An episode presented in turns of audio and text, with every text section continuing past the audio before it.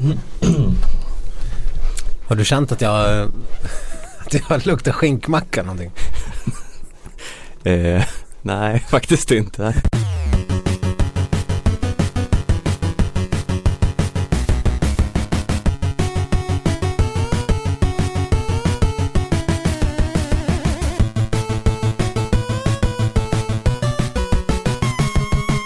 Hallå i stugan och god fortsättning önskar skidsnack som inte tar något eh, juluppehåll.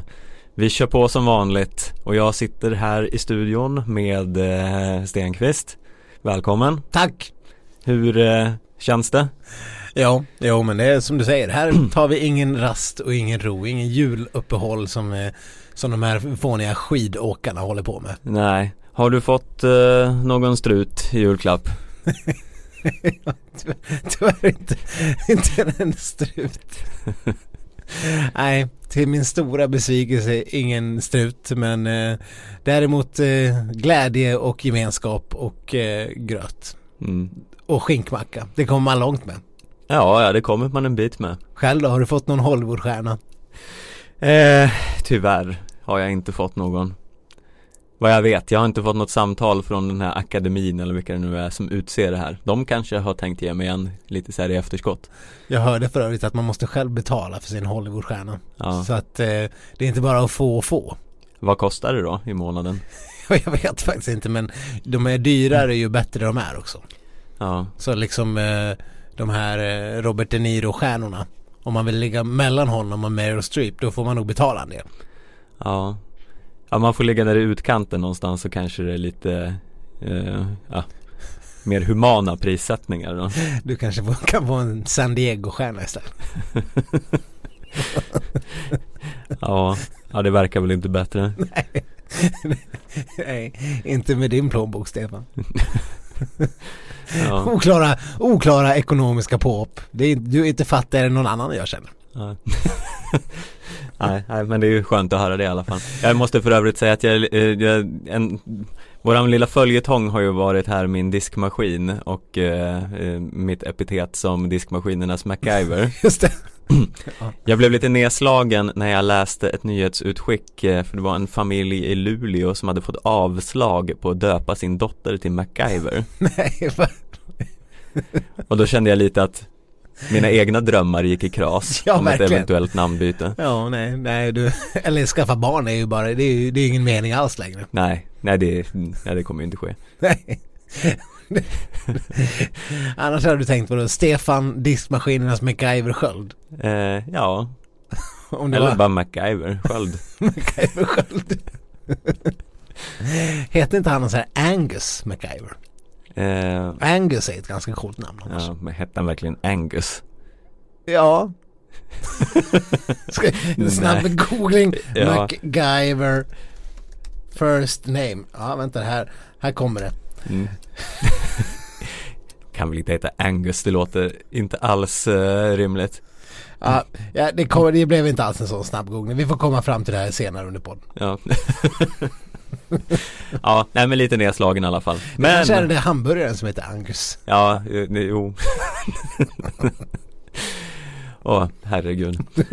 Men eh, vi är ju inte här för att prata om det. Vi är ju här främst kanske för att prata om eh, stundande Tour de Ski som eh, drar igång nu snart beroende på lite när den här podden kommer ut eh, och när ni lyssnar.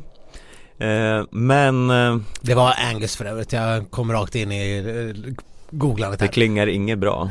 Angus MacGyver, det låter ju Stefan MacGyver mycket bättre. Ja, det gör det faktiskt. var det inte MacGyver sköld? Ja, men jag har svängt om. Det är lite o- oklart om det ska bli för eller efternamn. Du har svängt om. På de här tio sekunderna som har passerat sedan vi pratade om det sist. Ja, det har hänt så mycket. Har, Vi lever i ett snabbt samhälle. ja. ja, herregud. Det händer saker hela tiden. Och det här, är- för övrigt, jag vet inte om vi hann nämna det, men det, är ju- det här är ändå årets sista podd. Ja, Som jag sa förra podden att det här var årets sista podd. mm, Så bara kommer vi pang bom med en ny podd innan året ens är slut. ja. Fast vi Men- sa ju att vi skulle komma med en ny. Ja, ja. Men, ja, men, ja, jo. ja, men jag, jag sa det ju ändå. Men sen blev det inte så. Är syret redan slut här inne? Man kan ju undra. Ja, men det kanske är, man är, man är helt liksom eh, däst av julmaten. Ja, Det går inte att fokusera längre. nej, och du andas skinkmacka. Ja, Ja, men som sagt, Tour de Ski Mm. är eh, på väg att dra igång och vi ska ju säga det att i poddandets stund så har inte vi fått några startuppställningar för vi spelar ju in lite i förväg här.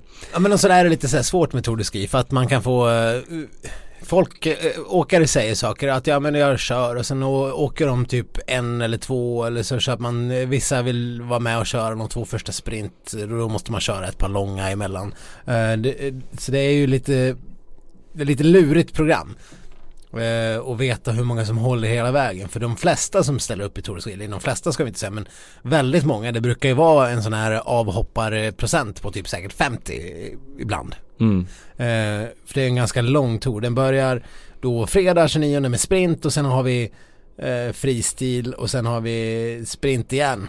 Sen är det tre stycken längre lopp innan det blir den här sista eh, sista bergsetappen i Val förstås. Mm. Och det är lite upplagt för att eh, sprintspecialisterna ska kunna vara med och köra de två första eller de tre första etapperna och sen skita, kasta in handduken och fira nyår. Mm. Är det därför de gör det så? För att de ska få fira nyår? Eller fira nyår, det kan de inte alls göra för den andra sprinten är på nyårsdagen. Ja, Men de kan väl fira en dag senare nyår. vilken, vilken, jag menar vilken, Det låter ju rätt om man trist. Tänker, jag tänker på det, så här, vissa firar julafton så här, en vecka tidigare eller Ja. så någon dag senare med resten av Ja. familjen. ja det spelar ju ingen större roll. Men fira nyår. Så, hur, hur gör ni med nyår? Nej men vi jobbar så att men eh, jag och Göran vi tänkte åka upp till Sälen så tar vi nyårsfirandet den sjätte istället. Ja. Då laddar vi upp med hummer och vi har bandat eh, hela, hela sändningen från Skansen. Och så. Mm. Det vore I och för sig möjligt. Skulle kanske kunna gå. Vad, vad förvånade alla andra ska bli när de när liksom vid tolvslaget går ut och skjuter skumpa och sen kör raketfyrverkeri föreställning mitt i Jag tror man får, om man nu ska fira nyår i efterhand får man ju ha ett lite mer så här low key firande. Man kanske får liksom skippa raketen åtminstone. Ja Det vore ännu skummare Skumpa och f- finkläder kan man väl ha. Tänk att fira, fi, fira nyår i förhand också, det är ännu skummare Ja. Det, är, det är 27 det, det, det var då vi kunde allihopa Mm. Vi körde jul och nyår på en gång när familjen ändå var samlad. Back to back, ny, jul och nyårsfirande. Vi körde två dagars race Mm, mm. Ja, Slängde in påsken på en gång. ja, Ja, Tour de Ski. ja precis. Det, det var en flamsig podd, är det för att det är liksom vi är jul och nyårsstämningen? Ja, det kan vara så. Men eh, för att eh, återgå till lite seriositet här så kan vi väl kanske ta och lyssna på hur det lät i början av säsongen hur eh, eh, några av våra åkare resonerade inför Tour de Ski. säger du om jag säger Tour de Ski? Eh, men då säger jag nog ett vänligt men bestämt nej. Eh, ja, nej, det intresserar mig inte så mycket utan eh, då vill jag hellre träna den perioden. Eh, det ska bli spännande att följa från TV-soffan.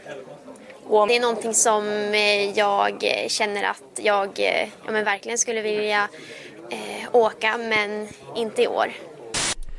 Ja, det här var ju liksom klara och tydliga besked Mm. redan i så här, oktober eller när nu det här, de här första intervjuerna gjordes. Ja, Det var ju då Sportbladets reporter Anna Rydén som pratade med Hanna Falk, Stina Nilsson, Charlotte Kalla och eh, Ebba Andersson. ja Ja, nej det är väl ganska tydligt att eh, Ski inte är något som prioriteras. Så det här är ju ändå, om man säga inom citationstecken, bara ett VM-år. Mm. Jag menar på eh, OS-år brukar det ju vara ännu större liksom prio på att eh, komma i form inför mästerskapet.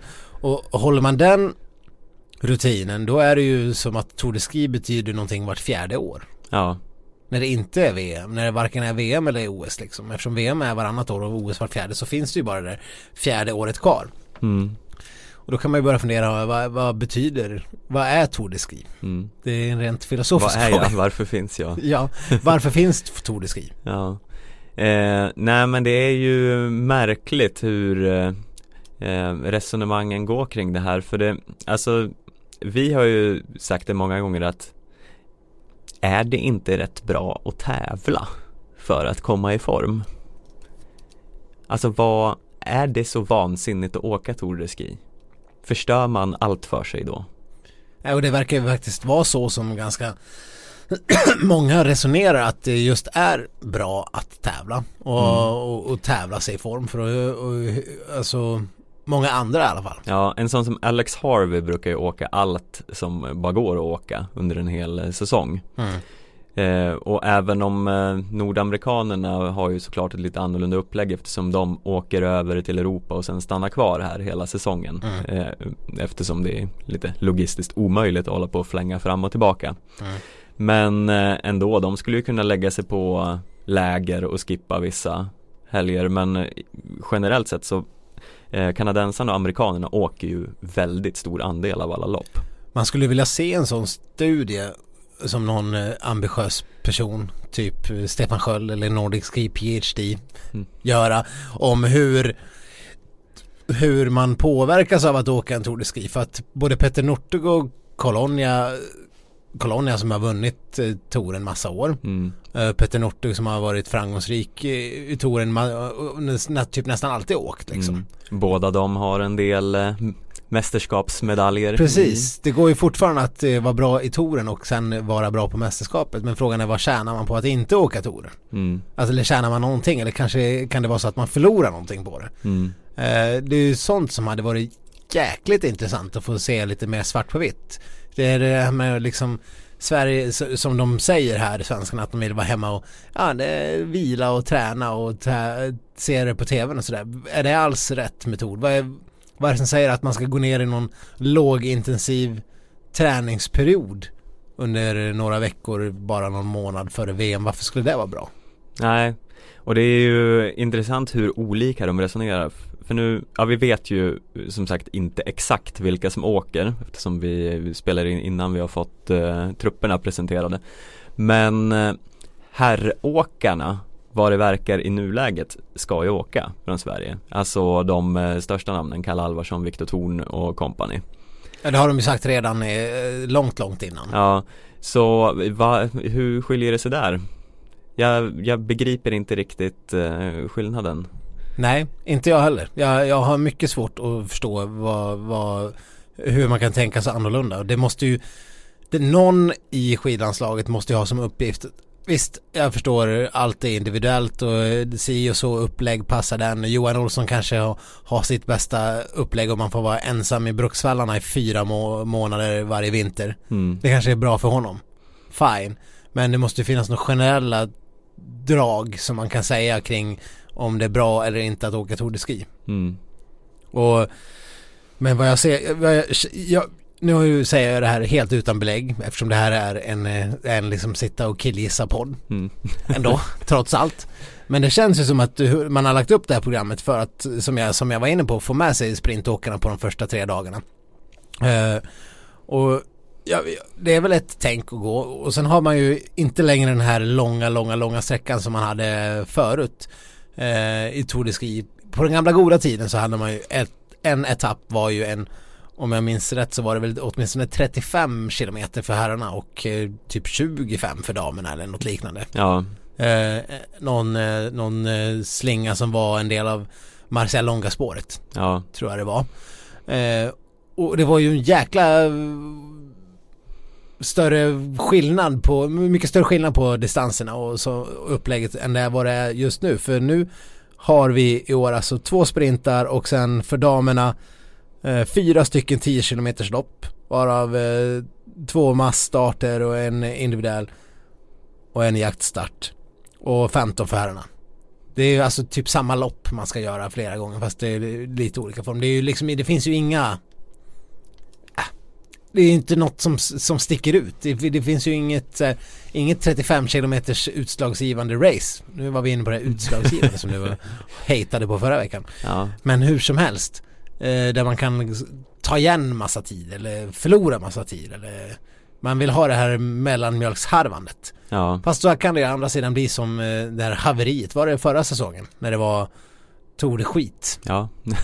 Som Vårat avsnitt hette så i alla fall. Ja, Ja men det var ju det här eh, det riktiga parodin när de åkte eh, någon massstart på vad som kändes eh, sprintslinga. Ja Nej men det, det har ju blivit lite så här mer och mer urvattnat överlag Jag vet inte, jag har ju alltid älskat Tour de Ski Ja. eh, För att man, det kommer när man oftast är lite så här ledig och det är många dagar i rad och man har liksom, man får så mycket av det goda Mm. Och så är det den här, äh, Det är som Adolfsson och Falks mer jul. ja, Fast i skitform. ungefär så Och så får man den här äh, superspeciella avslutningen med klättringen Som ju kan ses som lite så här äh, orättvis på ett sätt Mm. Utifrån att den gynnar vissa så extremt mycket mot andra Men den är ju ändå väldigt speciell och väldigt underhållande Mm. Och man har ju det här extremt starka minnet av när Charlotte Kalla vann eh, Back in the days Mm. Eh, Men jag vet inte riktigt, vad, vad ska man göra?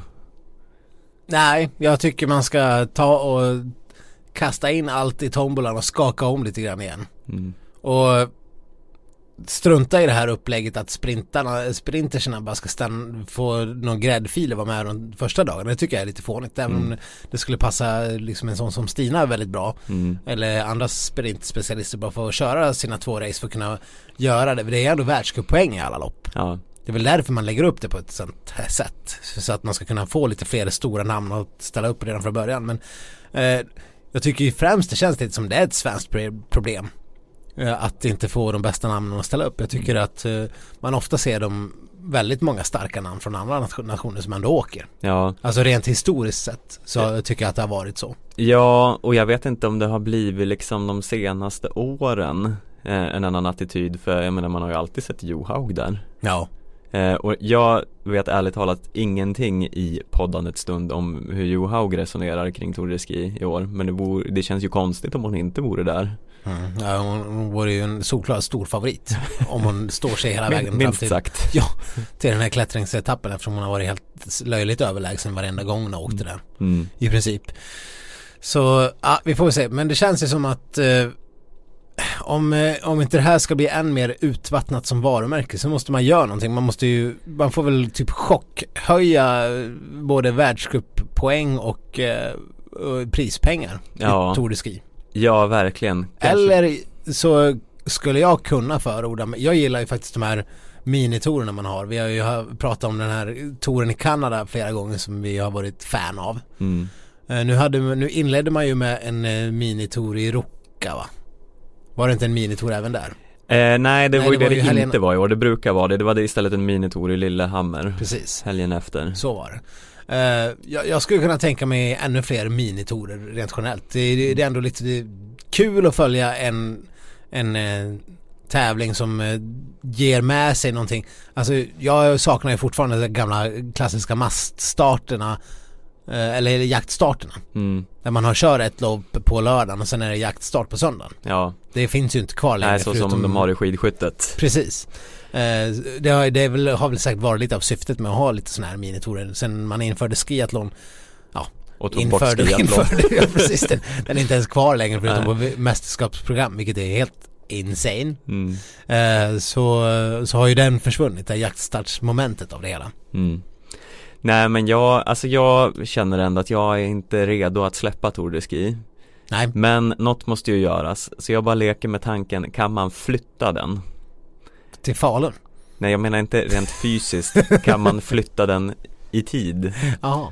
Jag tänker om man exempelvis lägger den sist Ja. under säsongen, att Mm. den avslutar allt Då kommer det ju tvinga alla att vara med Ja. för att det handlar om eh, världskuppen Mm. Det skulle ju å andra sidan bli eh, väldigt mycket att ja, världskuppen avgörs här och inte så mycket själva touren Men det kanske i sig inte är något dumt Nej, det kan ju också vara så att eh, folk li- ligger och kan gå om på slutet i världscupen om man gör en jättebra insats i Tour de Ski. mm, Så att det vore väl, det, det skulle väl kunna vara asspännande. Ja, Det är inte alls ett dumt förslag. nej för de har ju ändå, de avslutar ju alltid säsongen med en minitour om den är i, ja nu minns jag inte vart den är i år, den har varit i Kanada tidigare och var väl i Falun eh, senast och ehm, Ja, sen har man, man har ju de här tung, tung, tungviktarhelgerna på slutet som ofta är med Holmenkollens eh, fem och tre mil och och, och vad heter det, skandinaviska spelare på säga. Skid, skidspelen i Falun som alltid mm. är också. Som också är en sån här klassisk eh, världscuphelg.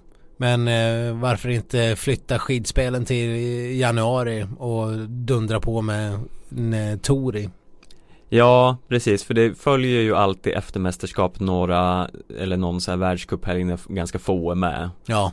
Någon eh, som brukar vara nere i Slovenien eller någonstans. Precis. Inget ont om Slovenien. Men eller det, någon sån här för-OS. Det brukar vara något mindre eh, skidland som får de här uh, tävlingarna dit inte så många kommer. Bös-tävlingarna. Ja.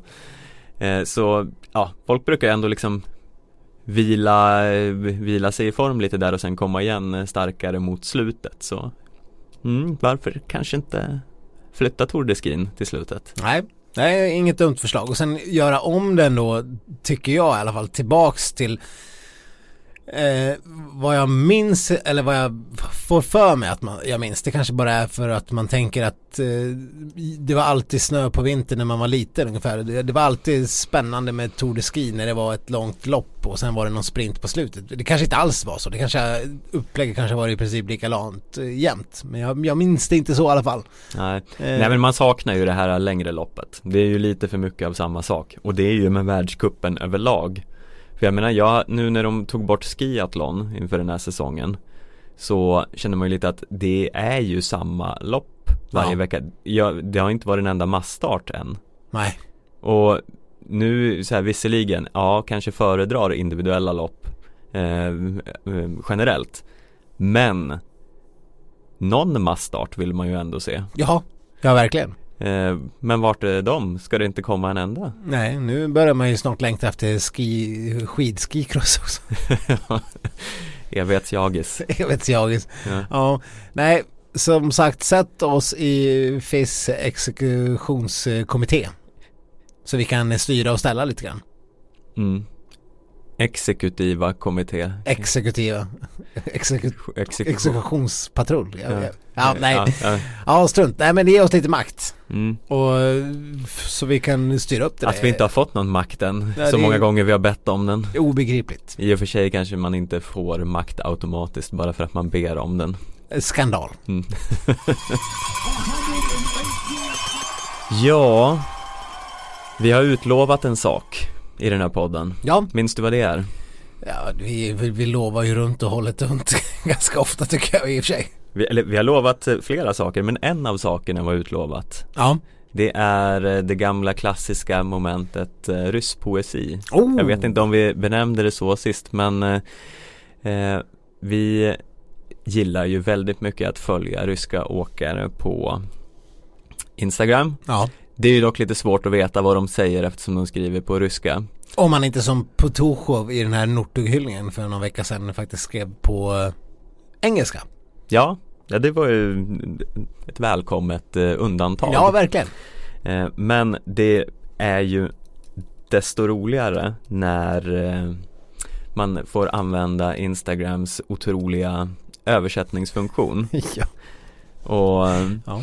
ja, den lämnar ju milt sagt förmodligen en del i övrigt att önska. Nu är inte vi några eh, russologer. Nej, men den, den gör liksom, den förvanskar språket på ett sånt sätt att man, man liksom förstår vad de säger men det blir samtidigt lite obegripligt och låter lite högtravande. Ja. Eh, så blir det i alla fall med ryska. Med andra språk kan det bli knäppt också men ryska blir liksom det är något extra med det. Men hur vet du att det inte är precis så här ologiskt och högtravande att prata ryska? Ja men det är det jag tänker att jag, jag liksom hoppas lite att de faktiskt pratar så här. Att det, att det är så här eh, liksom eh, härligt storslaget och känslosamt. I... Något sånt tolstojskt. Ja. att, det... att de liksom, att det är så i vardagen. Ja. Det hade varit fint. Man skulle vilja ha det här översättningsfiltret även på så här tal. Så att det inte bara är vad de skriver. Precis. Ja men eh, få höra dagens ryssdikt Stefan. Ja men så gärna. Och lite background. Ja, eh, vi har här signerat eh, Maxim Vylekshanin mm. eh, som kommenterar eh, eh, att Petter Northug har eh, lagt skidorna på hyllan. Idag i träning från norska journalister lärde sig att Peter Northug har avslutat sin ski. Det var sorgligt på själen, trots att han spelade mig så många gånger. Men det är bara mer jag. Jantelov, du är en riktig drivkraft. Du gjorde en show. På ett bra sätt. Vilket redan är osannolikt att någon kommer att upprepa på den. Tack och framgång till er. Från, från, från. Jag är mitt i en massa gånger. Men det här är precis som jag är, Jantelov. Du är en sann drivkraft. Du är den enda som kommer att kunna göra det. Och det kommer att vara det viktigaste att göra. Tack så mycket.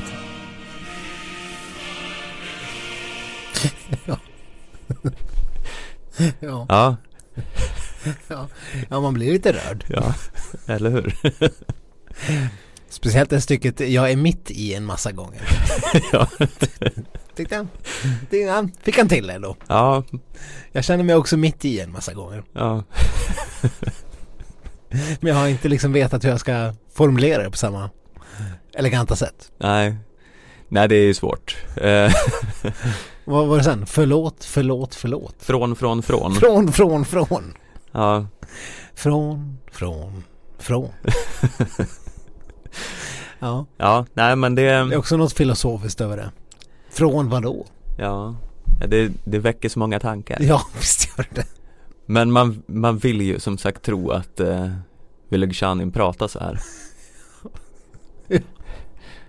ja. Det, det, det skulle göra världen så mycket enklare att, eh, att leva i. Fast det är osannolikt.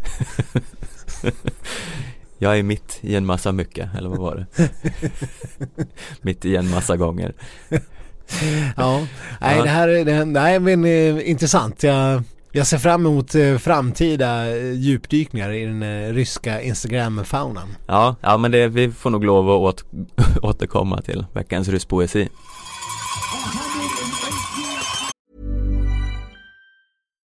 Millions of people have lost weight with personalized plans from Noom, like Evan, who can't stand salads and still lost 50 pounds. Salads, generally, for most people, are the easy button, right? For me, that wasn't an option. I never really was a salad guy. That's just not who I am. But Noom worked for me. Get your personalized plan today at Noom.com. Real Noom user compensated to provide their story. In four weeks, the typical Noom user can expect to lose one to two pounds per week. Individual results may vary.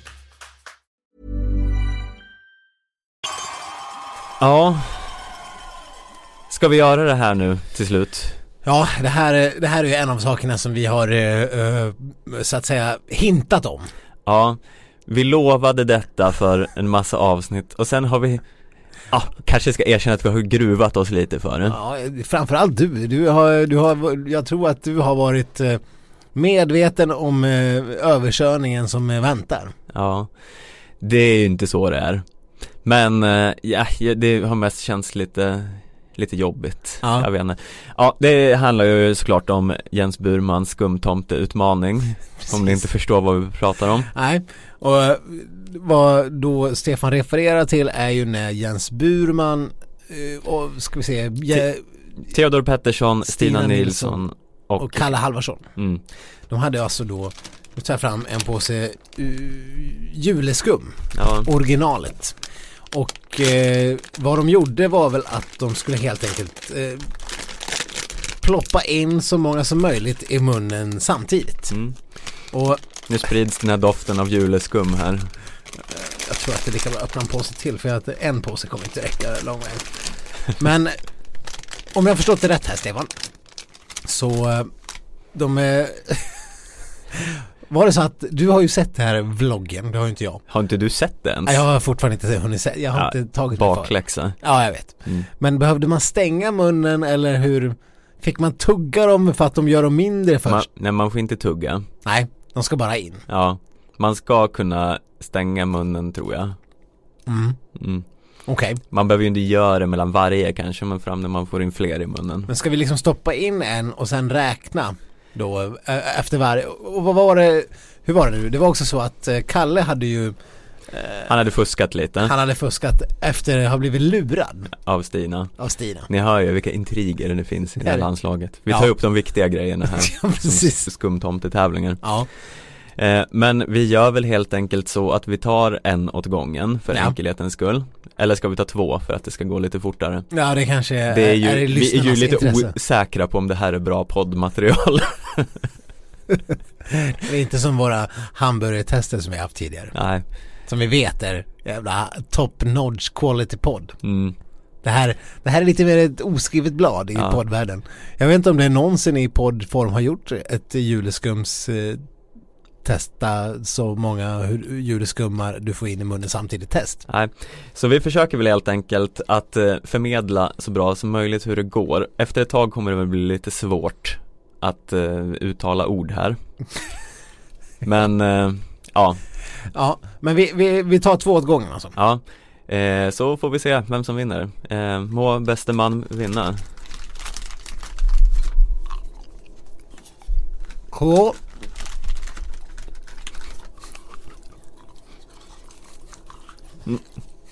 Fyra.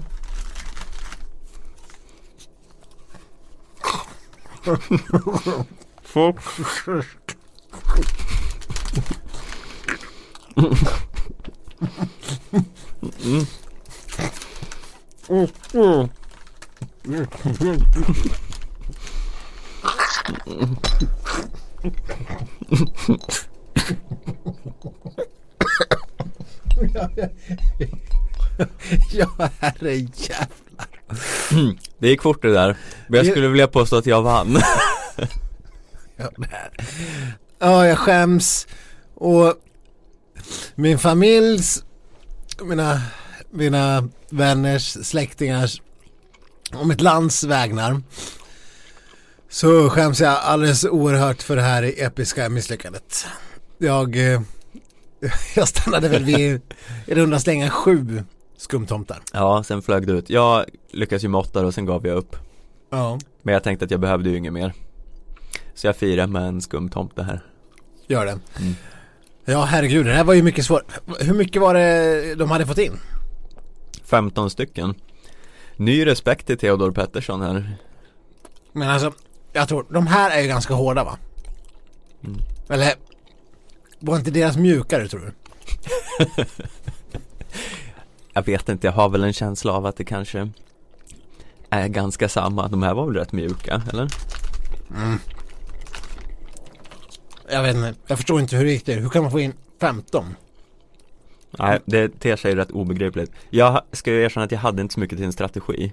Nej, jag bara mulade in. Ja, och det var Han- nog inte rätt. Man ska nog börja i ehm, ena kinden och sen jobba sig Som en Vidare hamster. Ja, Precis, man måste ha lite mm. det här Marlon Brando-stilen när man stoppar in dem så på sidan så här. Mm. Fredo! Åh gud, det, det här är en syn som, eh, som jag känner mig lyckligt lottad att få se. Vad jag ju min bästa Marlon Brando. Viktors skumtomte Marlon Brando imitation här. Kalle, du måste. Nej, jag kan inte, jag kan inte, jag har ingenting.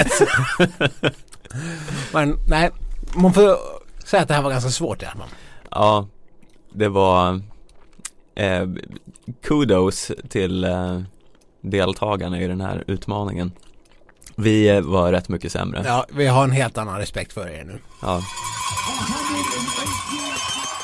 Ja, vi har ju en eh, liten eh, debatt som har legat och pyrt i Sverige under ganska lång tid nu. Och jag vet inte, det har inte hänt så mycket just de senaste veckorna här, men känns som att det här är något vi ändå borde lyfta i en prominent skidpodd. Det handlar ju såklart om frågan OS eller inte OS i Stockholm. Ja, verkligen. Vi, vi, vi pratade väl om det här redan tidigare säsonger om eh, diskussionen om Sverige skulle ansöka om OS eller inte. Jag vet inte hur det har varit då, men nu är det ju riktigt, riktigt konkret. diskussionerna i Sverige är ju i princip icke-existerande, vilket känns lite sjukt Mm. egentligen. Eftersom det här är ju så pass långt gånget att det är bara mellan Stockholm och Milano som det här står att man ska kunna få värdskap för OS. över- Alltså det, det, det är bara Milano vi ska slå ut. Mm. Så har vi det. Ja. Och jag, har ju, Sverige har ju kämpat för att få OS och misslyckats. ja. Men jag menar, och det är ju så i princip att vill vi ha det så får vi det. Ja, ja. För eh, vi, ja, jag menar Milano. Italien har ju haft OS en miljard gånger känns det som. Ja, Turin-OS var ju för övrigt, vadå, 2006? Ja, Det är inte så jävla många år sedan. Det här OSet som står på spel är ju det som ska avgöras. Eh, vad blir det nu? nu 2026 va? 26 måste det vara. Mm. Precis. Så det är inte så allt för långt borta heller. Det är bara, det är bara 8-7 år, sju år kvar. Mm. Jag hörde ganska nyligen för övrigt att eh, Sverige har ju tack vare, tack vare, vi har ju lite av en dysfunktionell eh, politik, politisk verklighet. Eh, ja, det får man väl ändå eh, slå fast. Som det har varit den senaste tiden. Det har ju gått månader utan att vi egentligen har haft någon, någon regering på plats. Och därför fick vi uppskov att för att kunna ha en ordentlig ansökan så måste man ha lite assurances Mm. att man kan täcka eventuella förluster eh, från stats, eh, alltså från själva staten, att kan kliva in och garantera OS-et. Mm. Eh, och det har inte Sverige då kunnat meddela IOK och därför har Sverige fått eh, uppskov tills, en, en liksom, eh, tills man har fått lite mer ordning på den poli- politiska agendan så att man har en regering som i fullgott skick kan också ta ställning till att eh, komma med de här garantierna. Mm. Vilket vi har fått. Eh, så det ger väl lite mer konstgjord andring men det som har varit eh, lite debacle för svenska OS-kommittén har ju varit- varit att Stockholm har ju varit helt ointresserad av att ha ett OS. Ja, det var ju nu eh, ja, efter valet här när den nybildade eh, oheliga alliansen mellan eh, Miljöpartister och alliansen. Ja, precis. Eh, gick eh, ut med, de hade ju en så här oavsett vad man, eh, vilken partitillhörighet man har eller eh, vad man tycker om det här så får man ju ändå säga att de hade en liten så här party pooper dag när de gick ut och sa eh, nej, Stockholm, ni får inget OS, ni får ingen Apple Store och ni får, eh, ja så var det nog mer. Ja, De, de rev av några sådana här eh, eh, No fun for you eh, precis. eh, agenda. Ja. Ehm, Nej, precis. Och, och visst, man ska om man ska ta, tala seriöst om OS-frågan så måste man ju på något vis ta i beaktande att eh, OS kan vara ett ekonomiskt vågspel lite grann. Det, kan, det kan gå med brakförlust och i många fall har det gjort det. Eh, däremot så har ju IOK den här gången lovat att eh, man står ju typ för allt.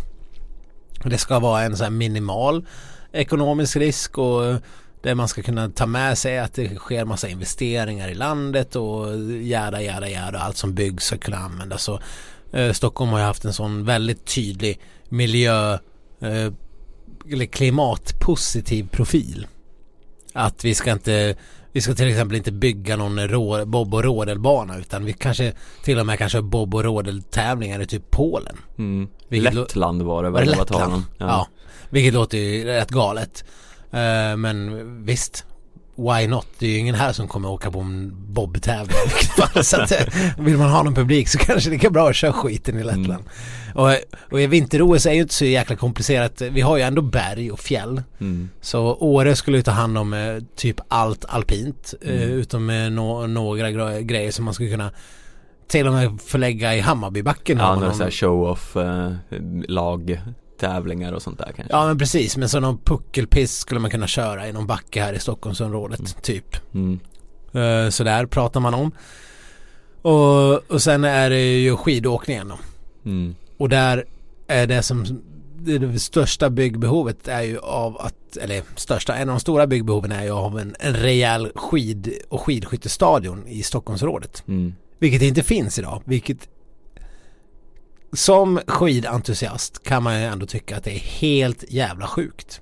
Ja, det är det faktiskt. Det finns inte en ordentlig skidanläggning i närheten av Stockholm. Nej, sen man ska ju inte hålla på att vara så här Stockholmscentrerad och så, men eh, för det mycket av eh, alltså skidåkningens själ finns ju ute i landet Absolut. Så. Men om man ändå tittar på vårt eh, grannland så jag menar ganska mycket prominenta skidåkare kommer ju från Osloregionen.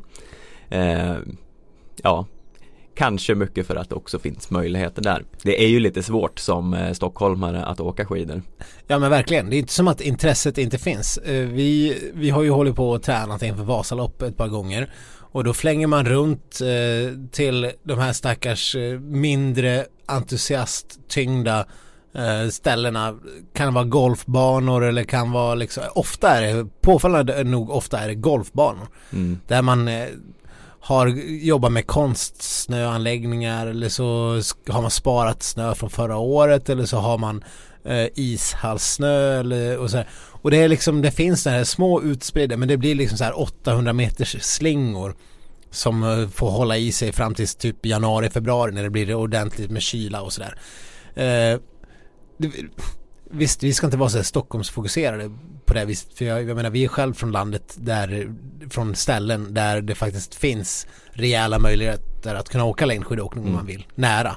Eh, stora delar av året. Ja, men det Men- vore ju bra även om man inte tänker i ett OS-perspektiv att ha en ordentlig eh, anläggning närmare Stockholm. Jo, precis. För det, man skulle, det jag skulle komma till är ju att eh, vi, när man är ute och testar och försöker hitta några bra ställen för att åka, eh, träna inför till exempel ett Vasalopp eller vad man nu vill träna för, eller om man bara gillar att åka, så är det ju propp jävla fullt och fullsmetat med folk överallt. Mm. Det är ju helt galet. Ja, man vill ju hugga en stav i ögat på alla.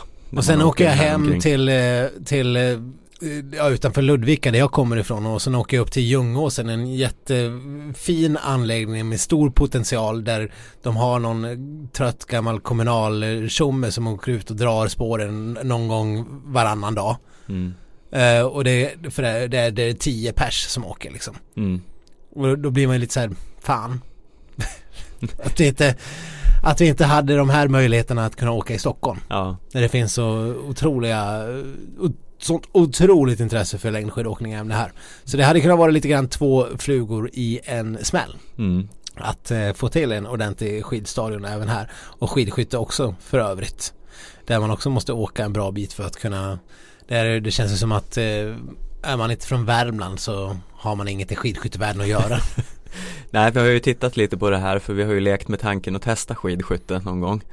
Ja. Eh, för det vore ju otroligt roligt. Eh, men det har inte riktigt blivit av än för det, det är lite svårt att hitta eh, möjligheterna och eh, tiden.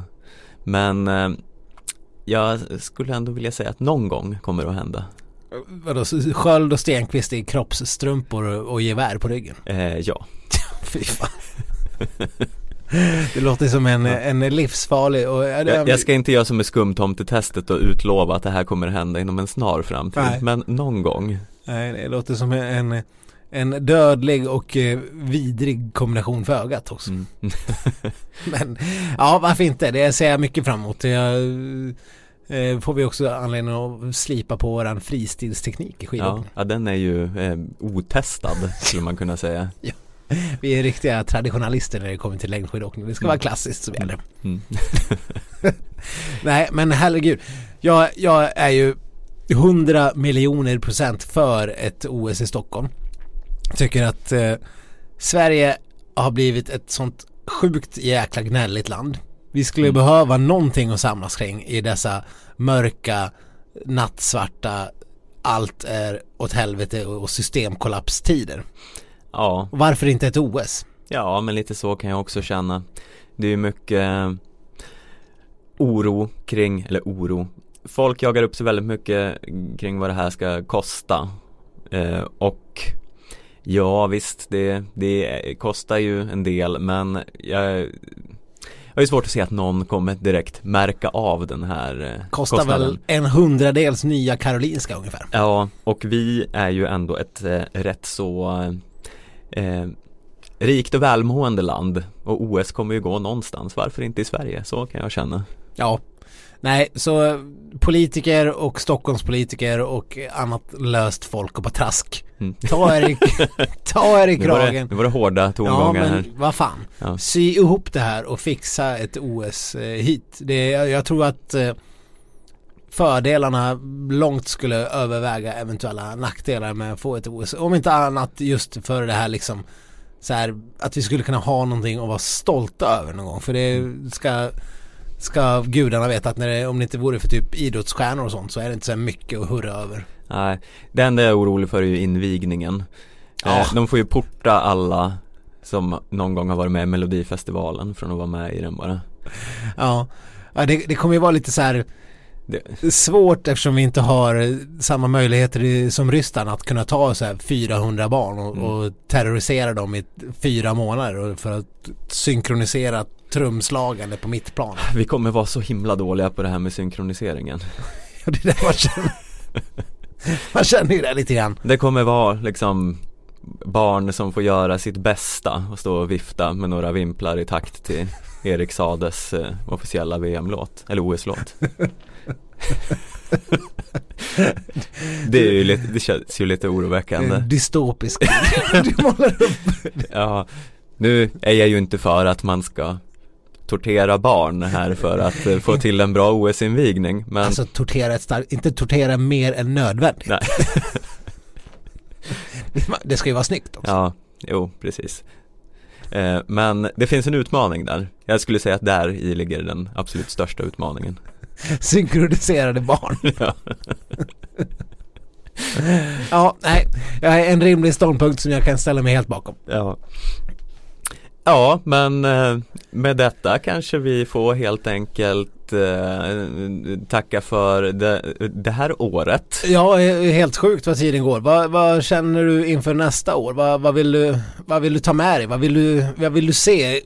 Vi har ju ett VM till exempel i Sefeld och det, är, det står ju för dörren. Mm, jag eh, hoppas och tror att eh, svenska längdlandslaget kommer att eh, eh, att det kommer bli som med eh, skidskyttelandslaget att eh, när det går bra för damerna så bara smittar det av sig på herrarna och så blir de lika bra. Mm. Eh, så att eh, vi får se eh, Kalle Alvarsson och Viktor Thorn på alla podium efter nyår. Precis. Är det en rimlig önskan från min Ja. sida? I och för sig, apropå OS där så hörde jag ju en radiointervju för länge sedan att eh, när Kalle Alle Halvarsson hotade med att han skulle fortsätta hela vägen till OS om det blir OS i Sverige så det, det är både för och nackdelar där. Men eh, ja, jag hoppas eh, också på en sån effekt. Sen, sen känner jag att VM i Åre, höll jag på att säga, Östersund Mm. Kan bli en, eh, en eh, trevlig historia som vi får anledning att prata väldigt mycket mer om. Mm, ja, det börjar ju närma sig nu med stormsteg. Ja, verkligen. Och där, eh, där har vi ju som, som vi har varit inne på två jäkligt potenta stafettlag. Mm. Nu, är det bara, nu vill man bara hoppas att vi ska kunna ha någonting på den individuella fronten att hämta också. Det, det tror vi ändå att vi har. Ja då, de har kämpat upp stabiliteten till dess. Insane Torstein slår alla med häpnad. Ja, Eller Mona Mayhem. ja, ja det, Mona Mayhem har mycket att kräma ur. Ja, det ska gudarna veta. Ja, nej men det har varit ett fantastisk eh, halv säsong. Ja, Så eh, vi fortsätter väl rakt in i 119, eh, 2019. ja, nu låter det som att vi tar världens avsked där men vi ses ju nästa vecka. Ja, det gör vi faktiskt. Så det är inte så stor grej egentligen. nej. Men eh, ha det bra så länge så hörs vi 2019. Gott nytt år! Gott nytt år!